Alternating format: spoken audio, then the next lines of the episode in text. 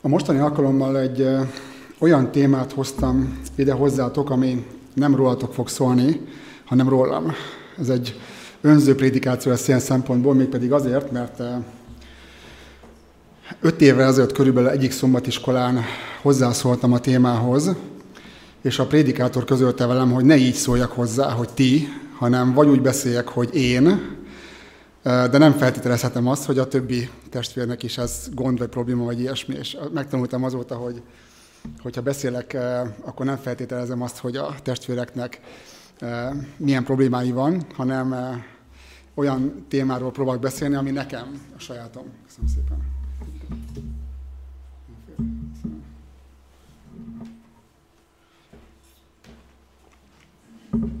Ez mostani alkalom is egy ilyen, abban a szempontból, hogy lesznek olyan pillanatok, amikor úgy fogjátok érezni, hogy nincs igaza annak az embernek, aki ott beszél, de a végére ki fog tisztulni.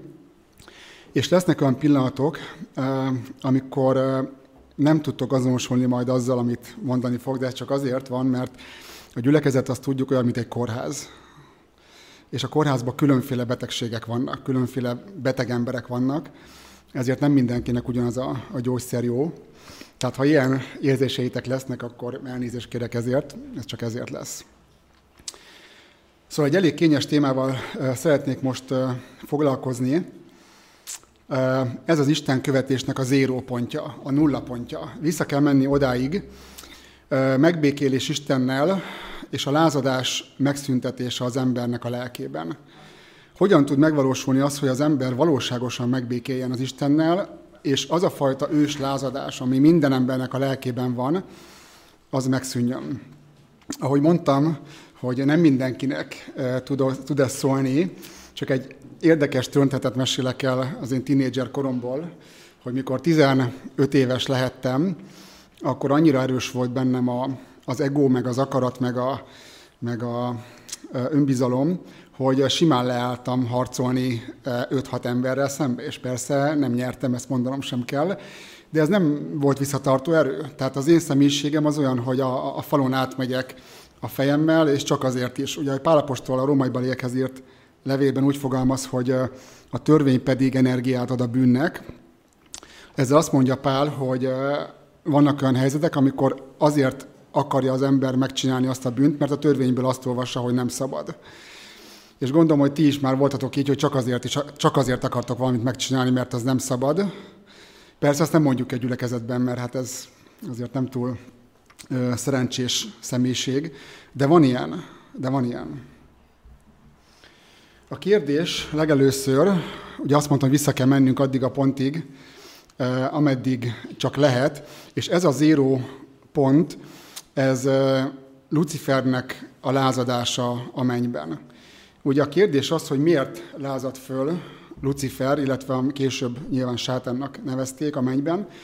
Itt csak kivonatosan olvasom az igéket, és 14 azt mondja, hogy hasonló leszek a magasságoshoz, Ezékiel 28, kereskedésed bősége miatt belső erőszakossággal telt meg, és védkeztél, szíved felfuvalkodott szépséged miatt. Elemelt azt írja, hogy ez a hatalmas angyal, aki minden dicsőségét Istentől kapta, eljutott oda, hogy ezt magának tulajdonította. Nem volt megelégedve pozíciójával, pedig nagyobb megbecsülésben részesült, mint a mennyei sereg. Merészkedett a csak is a teremtőnek kiáró hódolatot magának kívánni, megkívánta azt a dicsőséget, amelyel a végtelen atya a fiát ruházta fel, és arra hatalomra pályázott, amelyre egyedül Krisztusnak volt joga. A bukott angyalokkal kapcsolatban azt olvashatjuk, hogy hagyták, hogy a büszkeség, a vezetőjük iránti szeretet és a korlátlan szabadság utáni vágy órá legyen rajtuk.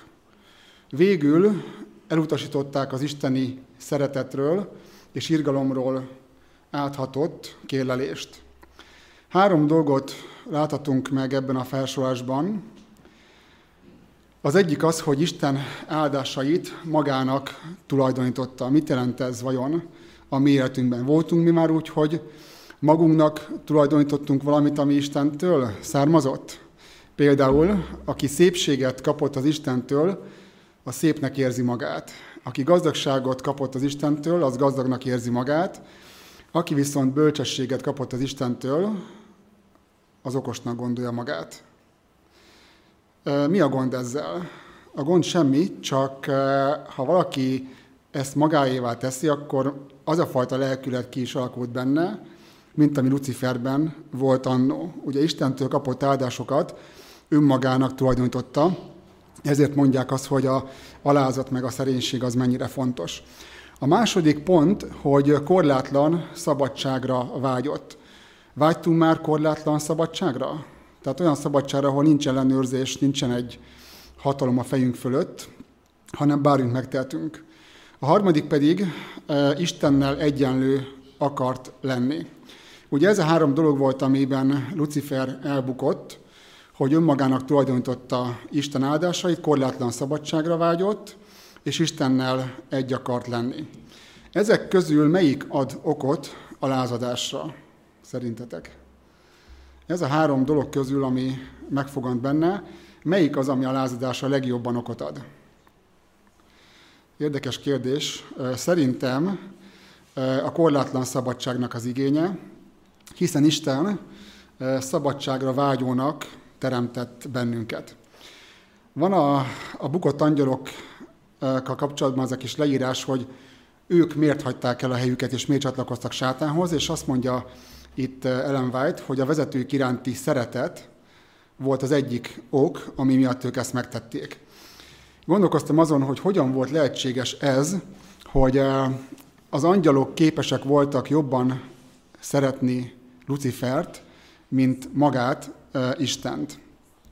Amikor megteremti Isten Ádámot és Évát, akkor szembetűnő, szembetűnő az, hogy Ádám miért védkezett. Ugye ezt mindannyian tudjuk, megtanultuk, amikor készültünk a kerességünkre, aki nem az viszont már milliószor hallhatta. Ádám azért védkezett tudatosan, mert jobban szerette Évát, mint az alkotót. Egyetértünk ezzel? Azok az angyalok, akik elbuktak, jobban szerették abban a pillanatban, és lojálisabbak voltak Luciferhez, mint az atyához, mint a teremtőhöz, mint Jézushoz. Hogyan lehetséges ez? Hogyha valakinek van gyermeke, kisgyermeke, és lenne egy olyan varázsige, egy ilyen nevelési praktikum, amivel belenevelhetné azt, hogy amikor az a gyerek majd tinédzser lesz, 15-18 éves, és jönnek majd a buta barátai, akik homlok egyenest mást mondanak neki, mint a szülője mondott 18 éven keresztül, és az a gyerek hallgatni fog rá, és ez a veszélyt fogja okozni. Dohányozzál, fogyassz alkoholt, barátkozzál fiúkkal, lányokkal, hagyd az iskolát, stb. Ugye ez elő fog fordulni valószínűleg, és hogyha a szülőknek lehetősége lenne arra, hogy egy nevelési fortéjal a gyerekben neveljék azt, hogyha eljön a pillanat, akkor inkább a gyerek felém legyen lojális, mint bárkivel szembe. Beletennénk ezt a nevelésébe, vagy nem? Beletennénk a gyerek saját érdekében, ugye? Tehát nem azt mondanak, hogy milyen önző vagyok, hogy azt akarom, hogy a gyerek mindig engem kövessen, hanem előre láthatólag a gyermek érdekében beletenném ezt a modult a nevelésbe, hogy ha eljön a pillanat, akkor a gyerek inkább hozzám legyen lojális. Na most a kérdésem az, hogy Isten miért nem tette bele ezt a teremtésbe? Nem tette bele. Tehát lehetőséget és képességet adott a teremtményeinek, hogyha ők úgy választanak, jobban tudják szeretni egymást, mint az alkotót. Jobban tudják szeretni Lucifert, a feleségüket adott pillanatban, mint Krisztust, aki teremtette őket. Mi volt Isten válasza erre a lázadásra? Itt két dolgot olvashatunk. Azt mondja Ellen hogy Isten fia felhívta figyelmét a teremtő nagyságára, jóságára és igazságos voltára. Isten, amikor látta azt, hogy Lucifer gyakorlatilag menthetetlen, legelőször a lelkére akart beszélni. Elmondta neki, hogy az atya mennyire jó, és mennyire szeret téged. Semmi okod nincs a lázadásra, amikor ez nem hatott, akkor elmondta neki, hogy Isten megláttatta vele, mi lesz a következménye, ha kitart lázadásában. A hűséges angyalok még mindig kérlelték Lucifert és szimpatizánsait, hogy hódoljanak meg Isten előtt. Elmondták, milyen elkerülhetetlen következményekkel jár, ha erre nem hajlandók. Ő, aki teremtette őket, meg tudja dönteni hatalmukat, és súlyosan megbünteti vakmerülázadásukat. Ugye Lucifernek a válasza mi volt erre? Elhatározta, hogy soha többé nem fogja elismerni Krisztus tekintélyét. Legelőször Isten e, szeretettel beszélt vele, e, utána pedig kilátásba helyezte az elpusztításukat. Ugye miért? Mert tényszerűen ez volt az igazság. Aki nem engedelmeskedik, aki szembeszáll Istennel, aki, aki meg akar dönteni Istennek a hatalmát, aki egy akar lenni vele, aki arra a hatalomra pályázik, mint e, Istennek van, az nem élhet örökké. Tehát ez, ez szükségszerű volt. Sátán viszont elhatározta, hogy soha többé nem fogja elismerni Krisztus tekintélyét. Ezután az esemény után történt valami, Isten olyat teremtett, amilyet még korábban soha. Azt mondja az ige, hogy teremtsünk embert a mi képünkre és hasonlatosságunkra. A bukott angyalok helyét akarta Isten betölteni az emberekkel, és csak az ember teremtődött Istennek a teljes külső és belső hasonlatosságára. A teremtésnél azt olvashatjuk, és, hogy, és parancsolta az Úristen az embernek, mondván a kert minden fájáról bátran egyél, de a jó és a gonosz tudásának fájáról arról ne egyél, mert amely napon eszel arról, bizony meghalsz. Azt írja Ellen White, hogy az angyalokhoz hasonlóan Éden lakóinak is volt próbatételük, csak a teremtő törvénye iránti hűség feltételével maradhattak boldogok. Az engedelmesség életet jelentett, az engedetlenség pedig pusztulást. Isten tehát megteremti az embert, és ugyanazokat a feltételeket adja elé, mint az angyaloknak adta, de nem csak a földi teremtményeknek, Ádámnak és Évának, hanem itt olvashatjuk azt elemált írásaiban, hogy az összes többi bolygón, teremtettségben is megtalálható volt ez a fajta próba. Itt azt olvashatjuk, hogy az Úr megengedte nekem, hogy egyéb világok életébe is bepillantsak, szárnyakat kaptam, és egy angyal magas és fenséges helyre vezetett. Füve üde zöld, zölden díszlett, és a madarak bájos dalokat csicseregtek. E hely lakói különböző termetűek voltak, szépek, fenségesek, nyájasak és szeretetre méltók. Egyiküket megkérdeztem, hogy hogyan van az, hogy ők sokkal szeretetre méltóbbak, mint a föld lakosai.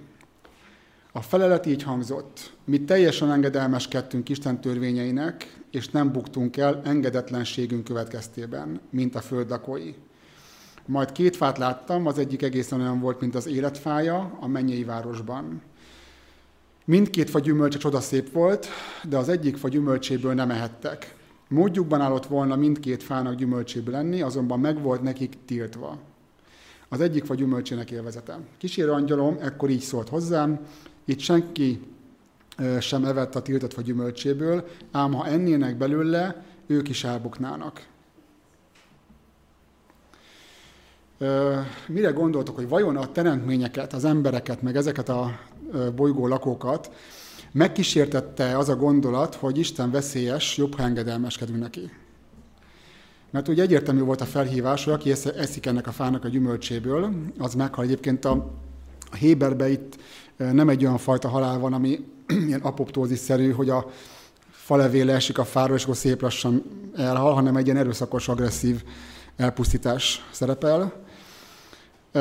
Kérdés az, hogy vajon ezeknek a teremtményeknek a lelkébe, az agyába, a szívébe ez a gondolat megfordult-e, hogy inkább engedelmeskedjünk, mert Isten ugye ő hatalmasabb, mint mi.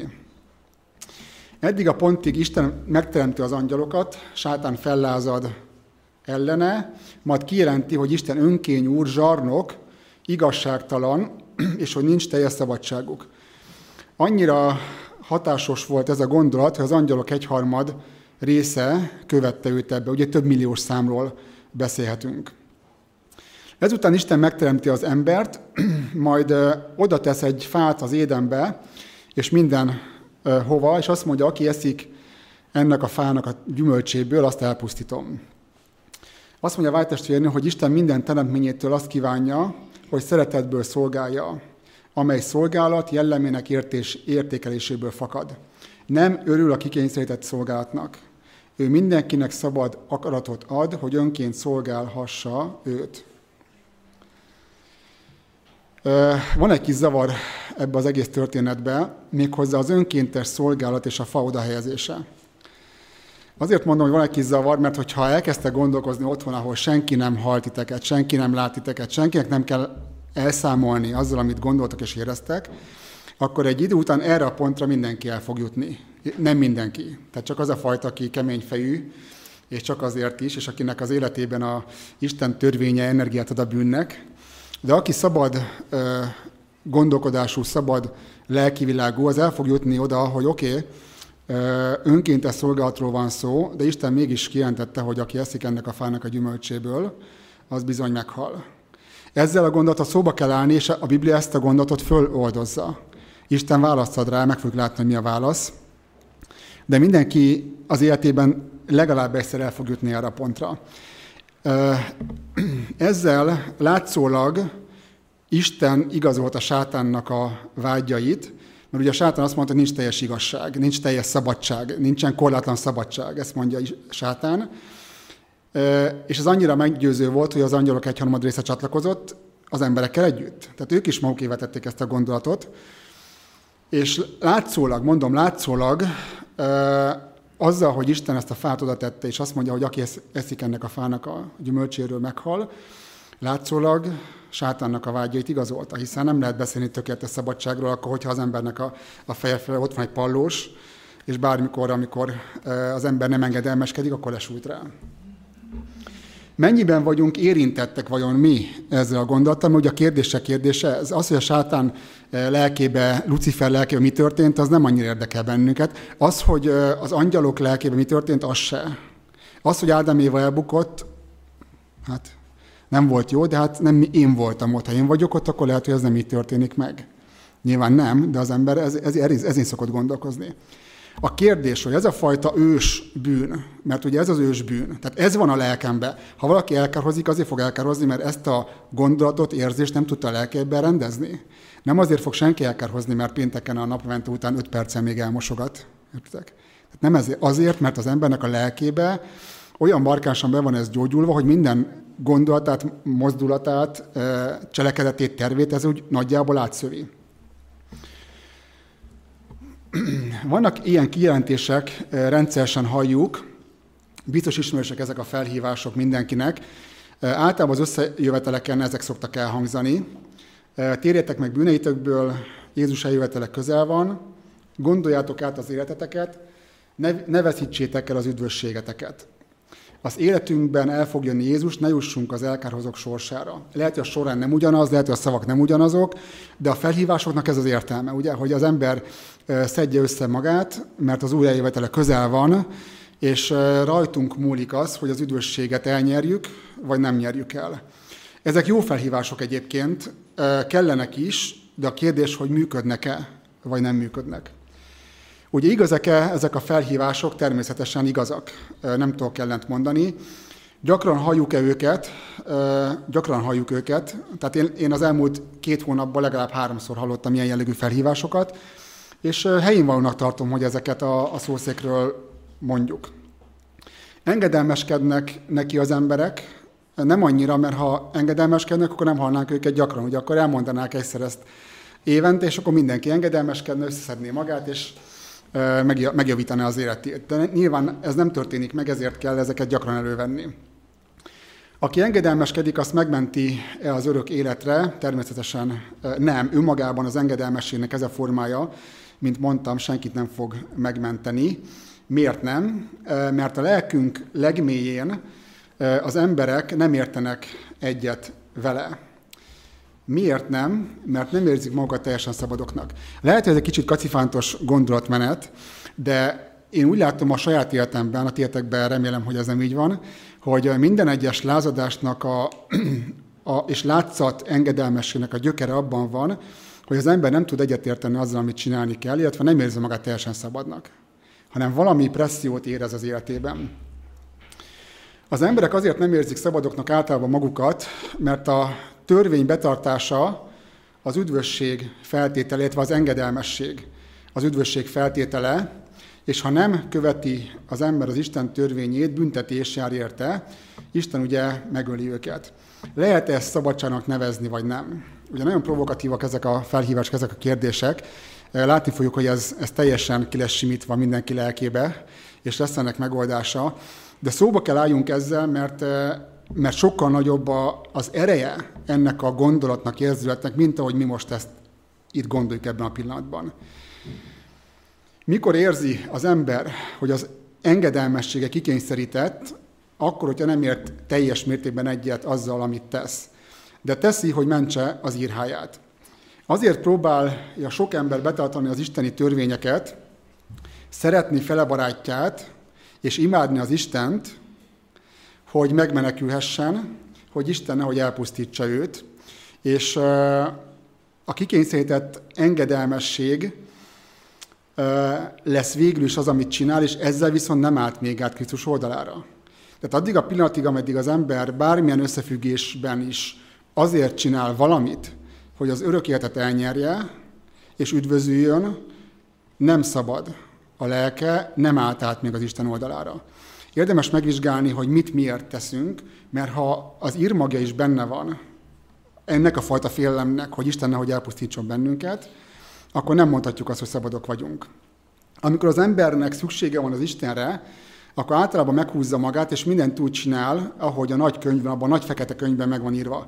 Itt megint magamról beszélek, amikor az ember készül egy prédikációra, készül egy vizsgára, készül egy előadásra, készül egy munkahelyi felvételire, vagy bármire az égvilágon, akkor tudja azt, hogy most jobban fog egy picit élni, mint ahogy általában szoktam, mert érzem azt, hogy van különbség Isten áldása között, hogyha az ember odafigyel az életére, és akkor, hogyha felültlenül Istennel nem foglalkozó módon él. Amikor a domoklész kartja elvonul az ember fel fölül, akkor egy picit mindenki lazít. Ugye ezt ti is gondolom tapasztaltatok már egy betegségi összefüggésben, én is voltam már rengeteg beteg ember, amikor az ember beteg volt, akkor megígér mindent, imádkozik, bőtől, olvas és jár gyülekezetbe. Amikor az ember meggyógyul a betegségéből, akkor sok esetben már nem annyit olvas, már nem annyiszor jár gyülekezetbe, már nem annyiszor imádkozik, stb. stb. Ez egy teljesen normális emberi reakció.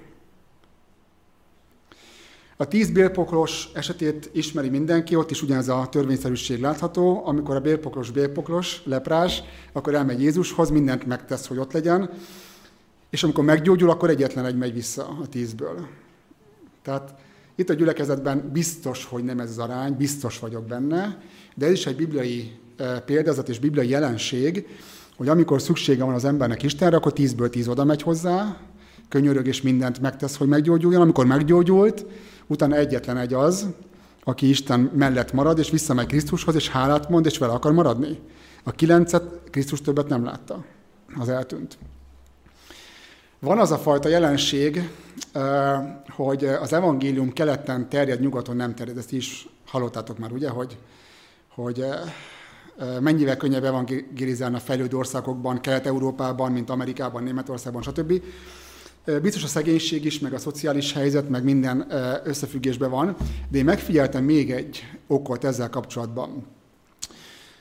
Keleten relatíve több a hívő ember, mint nyugaton, és azt mondjuk, hogy a keleti embereket jobban érdekli az evangélium meg a Biblia. Viszont én azt vettem észre, hogy a, minél keletebbre megyünk, és minél szegényebb országba megyünk, annál jobban az emberek érdek és hatalom alapon működnek. Ha jön a nagy fehér ember, akkor legyél vele jóba. Ha valamit el akarsz érni nyugaton, akkor tanulj. Ugye nyugaton tanulás alapú előrejutás van, tanulás és munka alapú előrejutás. Ha te valaki akarsz lenni, akkor tanuljál és dolgozzál sokat, és bárki lehetsz. Akár az Egyesült Államok elnöke is lehetsz, vagy teljesen mindegy. Viszont minél jobban keletebbre megy az ember, annál kevésbé tapasztalja ezt, és ha valamit az ember keleten el akar élni, vagy fejlődő afrikai országban, akkor legyen közel a tűzhöz, és legyen jóban a prominens emberekkel. Ez Magyarországon sincsen másképp. Tehát nyilván nem a gyülekezetben, hanem ugye a politikában például, ha valami kell, akkor legyél jobb a, a nagyfehér emberrel, a prominens vezetővel, és akkor neked is jó lesz. És ez a fajta mentalitás beférkőzik a keleten élő embereknek a hit életébe is egy picit. Amikor megjelenik a, leg, a, a legnagyobb fehér ember, a legprominensebb ember, ugye Isten megjelenik, akkor az ember jó, ha jóban van vele, hiszen akkor megkaphat sok mindent. Nyilván nem mindenki így gondolkozik, csak ez egy olyan fajta pszichológiai jelenség, ami nagyon-nagyon mélyen átjárhatja a lelkünket. Kérdés. Hány ember követné az Istent akkor, hogyha az üdvösségnek nem menne feltétele? Sokat gondolkozok ezen, hogy vajon, hogyha megtudnám azt, találnak még egy bibliai könyvet, a 67-et, és ott arról lenne szó, amit nagyon sokan egyébként az egyházon belül is hangoztatnak, hogy kizárólag a kegyelem az, ami számít, és semmit sem kell csinálni, nincsen feltétele az üdvösségnek.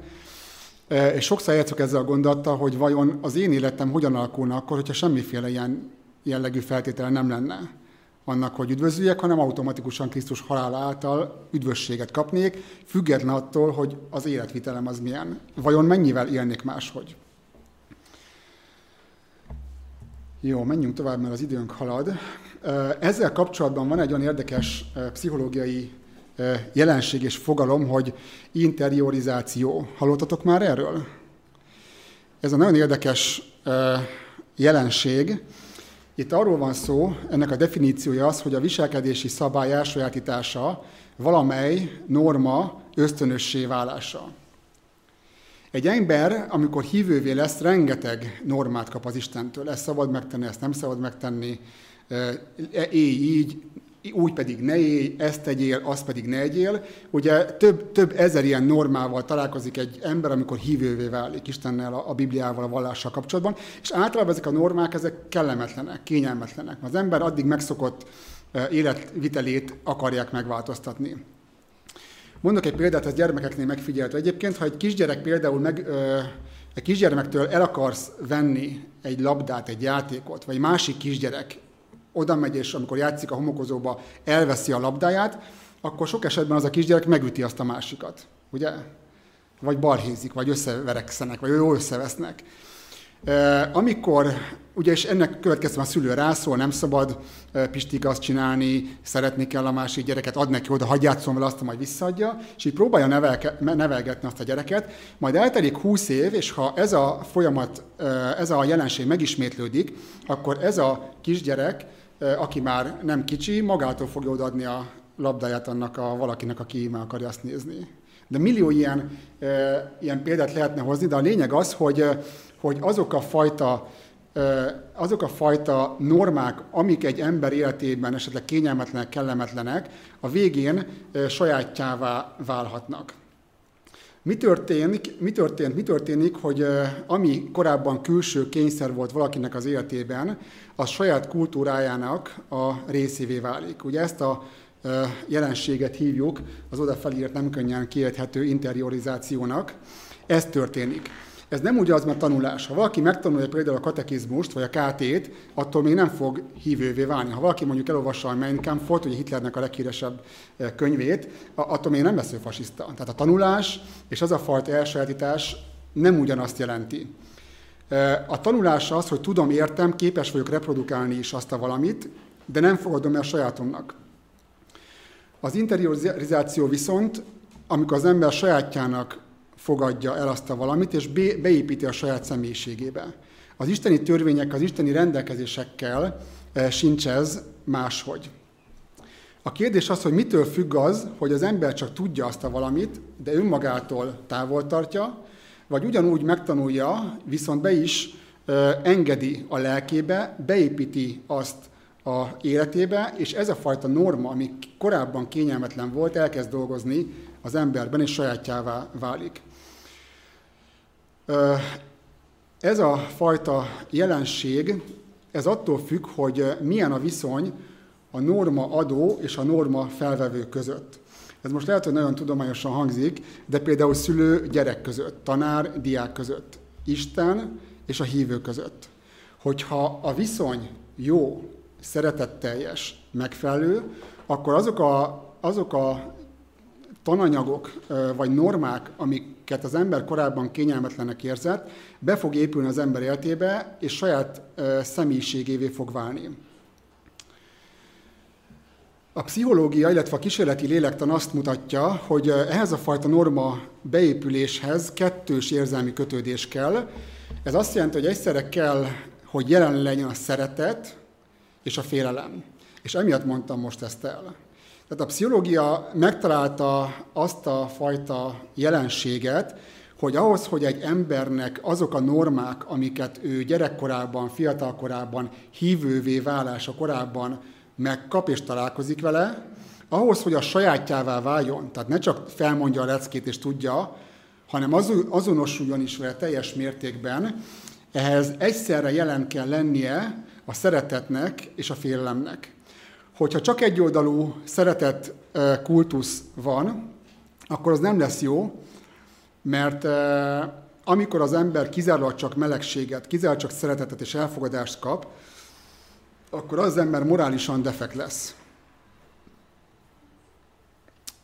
Azért nehéz erről beszélni, mert ha azt mondjuk, hogy én is ilyen vagyok, akkor én a legjobban tiltakozok ez ellen.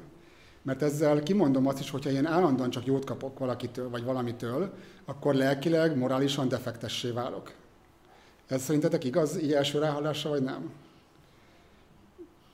Pedig minden egyes tanulmány és a gyakorlat az ezt mutatja, hogy ha a szeretet és a félelem egy időpontban egyszerre jelen van, akkor az ember normális, egészséges fejlődésen tud keresztül menni.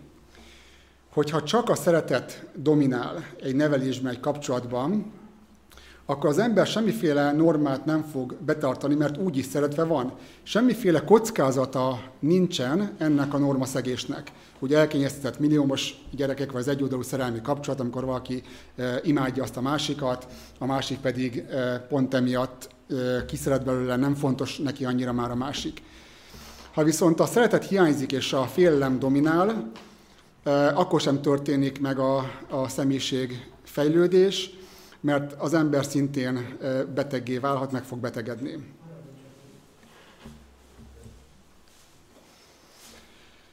A következő kérdés, hogy vajon mi megértettük-e már ezt a gondol, gondolatot?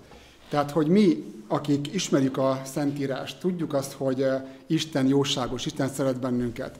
Tudjuk azt, hogy Lucifer lázadása nem volt jogos, és mindent tudunk erről az egészről, vajon mi mennyire vagyunk érintve ezzel a, ezzel a gondot, ezzel a jelenséggel. Egy pár dolgot, dolgot felírtam ide. Itt láthatjuk azt, hogy Ádám és az angyalok milyenek voltak, csak érdekességképpen a különbséget szerettem volna szemléltetni, hogy mi, mi a különbség egy mai élő ember és Ádám között. Azért fontos ez, mert hogyha Ádámot el tudta ez a gondolat hitetni, illetve az angyalokat, akkor mennyivel jobban kell nekem vigyázni most ebben az állapotomban. Ugye Ádám fejből tudta az összes élőlény nevét, tulajdonságait, tehát akkor a szellemi potenciára rendelkezett, megértette Istent, felfogta őt, örök korlátlan memóriai és felfogképessége volt, azt írja Ellen White, hogy tele voltak az életfájáról árdó erővel, értelmi képességeik csak kevésen maradtak el az angyaloké mögött. Ádám 930 évet élt azután, miután védkezett. Tehát volt benne életerő, volt benne, volt benne hát kakaó, mondanám azt, de nem mondom, hanem inkább az, hogy a teremtettségnek ő volt a, az egyik égköve. 930 évet tudott élni azután, miután evett abba a gyümölcsből. Ugye az ember hány évet él, miután védkezik? Nagyon keveset, tehát mi 70-80 év, tehát annyi, annyival kevesebb a, az energiánk már.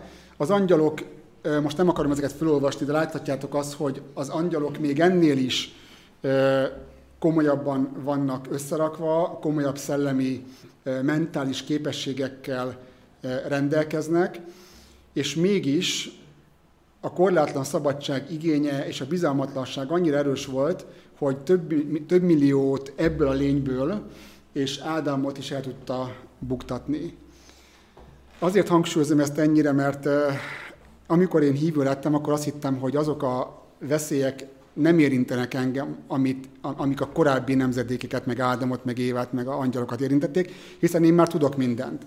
Aztán később rájöttem, hogy nagyon sok esetben az ember azért nem tud továbbfejlődni lelkileg, meg érzelmileg Istennel kapcsolatban, a szeretet, a tolerancia, az egymásnak az elfogadása, azért nem tud nőni a lelkemben, mert, le, mert a lelkem legmélyén még mindig küzdök ezzel a gondolattal, amivel ezek a, a lények eh, küzdöttek. Istennel kapcsolatban a bizalmatlanság, a teljes, korlátlan szabadságnak az igénye, a vágya, félelem az elpusztulástól, az elpusztítástól, és nagyon sokszor az embernek a cselekedeteit, ha őszinte legmagához a lelke legmélyén, akkor ezek is tudják mozgatni.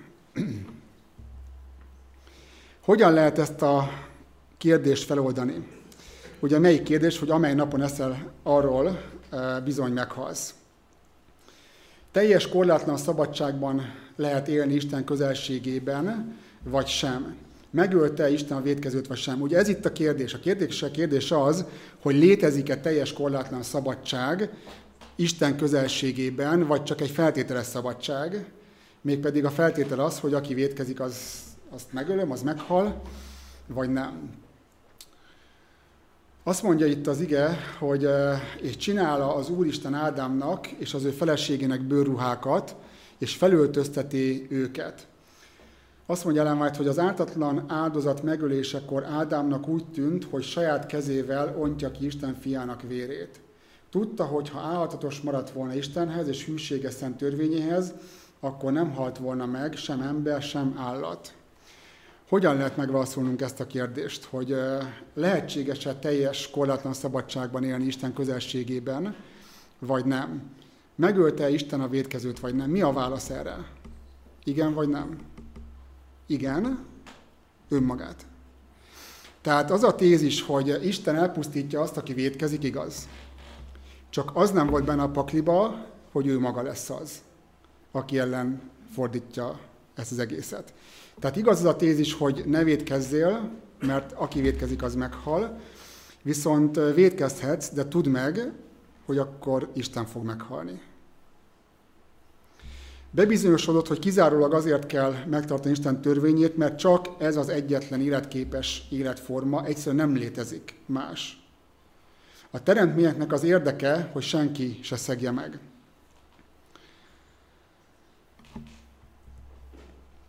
Utolsó diánkhoz érkeztünk. Itt van három ige, ezek a Biblia egyik legfontosabb igéi. János 858 azt mondja, hogy mondta nekik Jézus, hogy a farizeusokkal a legnagyobb vitát János 8-ban lehet olvasni. Ha valaki akar igazán parás hangulatú beszélgetést, akkor olvassa ezt el.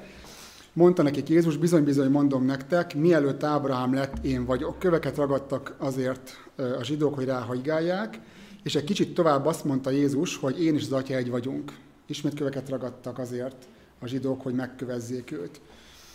Mit mondott ki ezzel Jézus? Ugye azt mondta Jézus, hogy én is az atya egy vagyunk, ezért meg akarták kövezni őt, mert ezzel azt mondta ki Jézus, hogy Jézus olyan, mint az atya. Mondott-e ennél többet akkor abban a kijelentésben?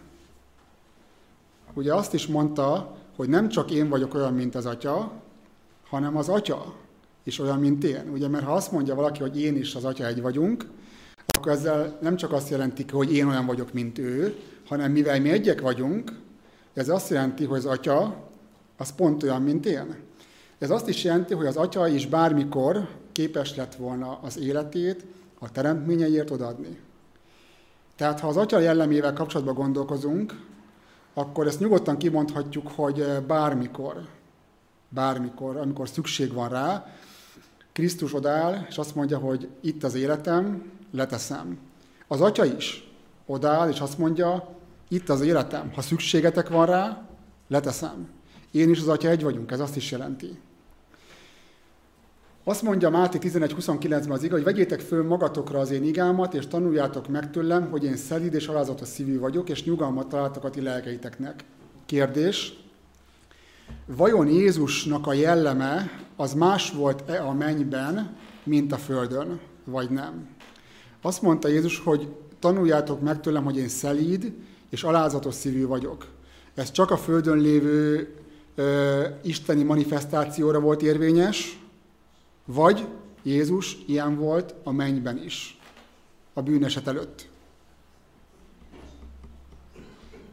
Ilyen volt?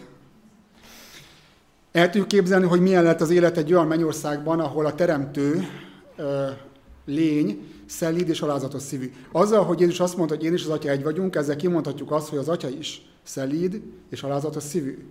Milyen lett egy olyan közegbe élni, ahol a teremtő az annyira szelíd, annyira szerény, annyira alázatos, hogy fel sem tűnik, hogy ő a teremtő. Fel sem tűnik. Az első, első két dián láthattuk azt, hogy sátán, illetve akkor még Lucifer Istennel egy akart lenni, hogyan alakulhatott ki ez a lelkület egy teremtményben, hogy egy akar lenni a teremtővel. Milyen közeg kell ahhoz, hogy kialakulhasson ez bárkiben.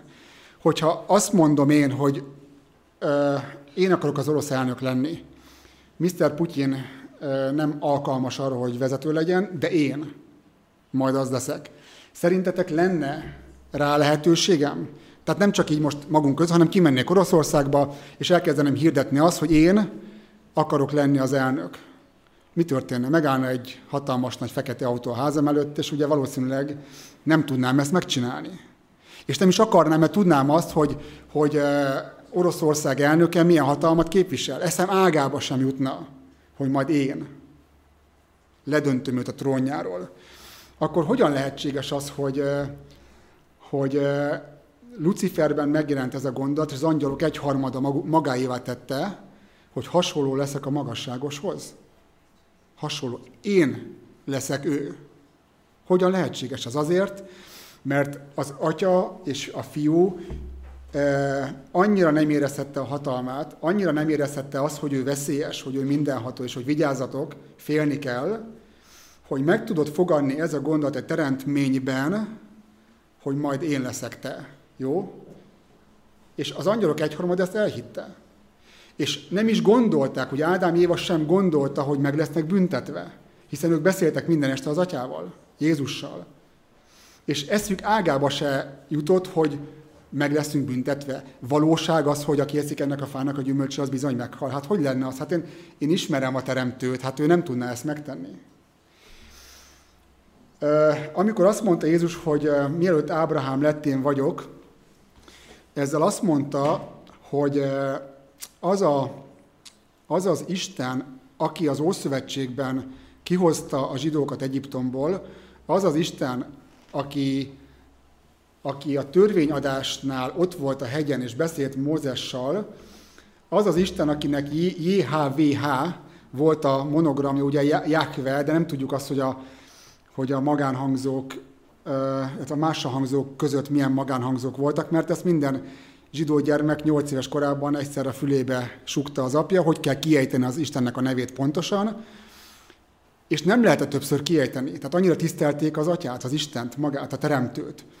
És akkor Jézus azt mondta, hogy mielőtt Ábrahám lett, én vagyok, ezzel azt mondta ki, hogy én vagyok az az Isten, aki ott volt veletek a pusztában, aki a Sinai hegyen a törvényt elmondta, aki elküldte Mózest a fáraóhoz, hogy mond neki azt, hogy a nagy vagyok küldte, és a zsidók nem tudták elfogadni azt, hogy az a lény, aki ott áll velük szembe, ő lenne a nagy atya, a nagy Isten, aki teremtette az eget, a föld és mindent, ami bennük van.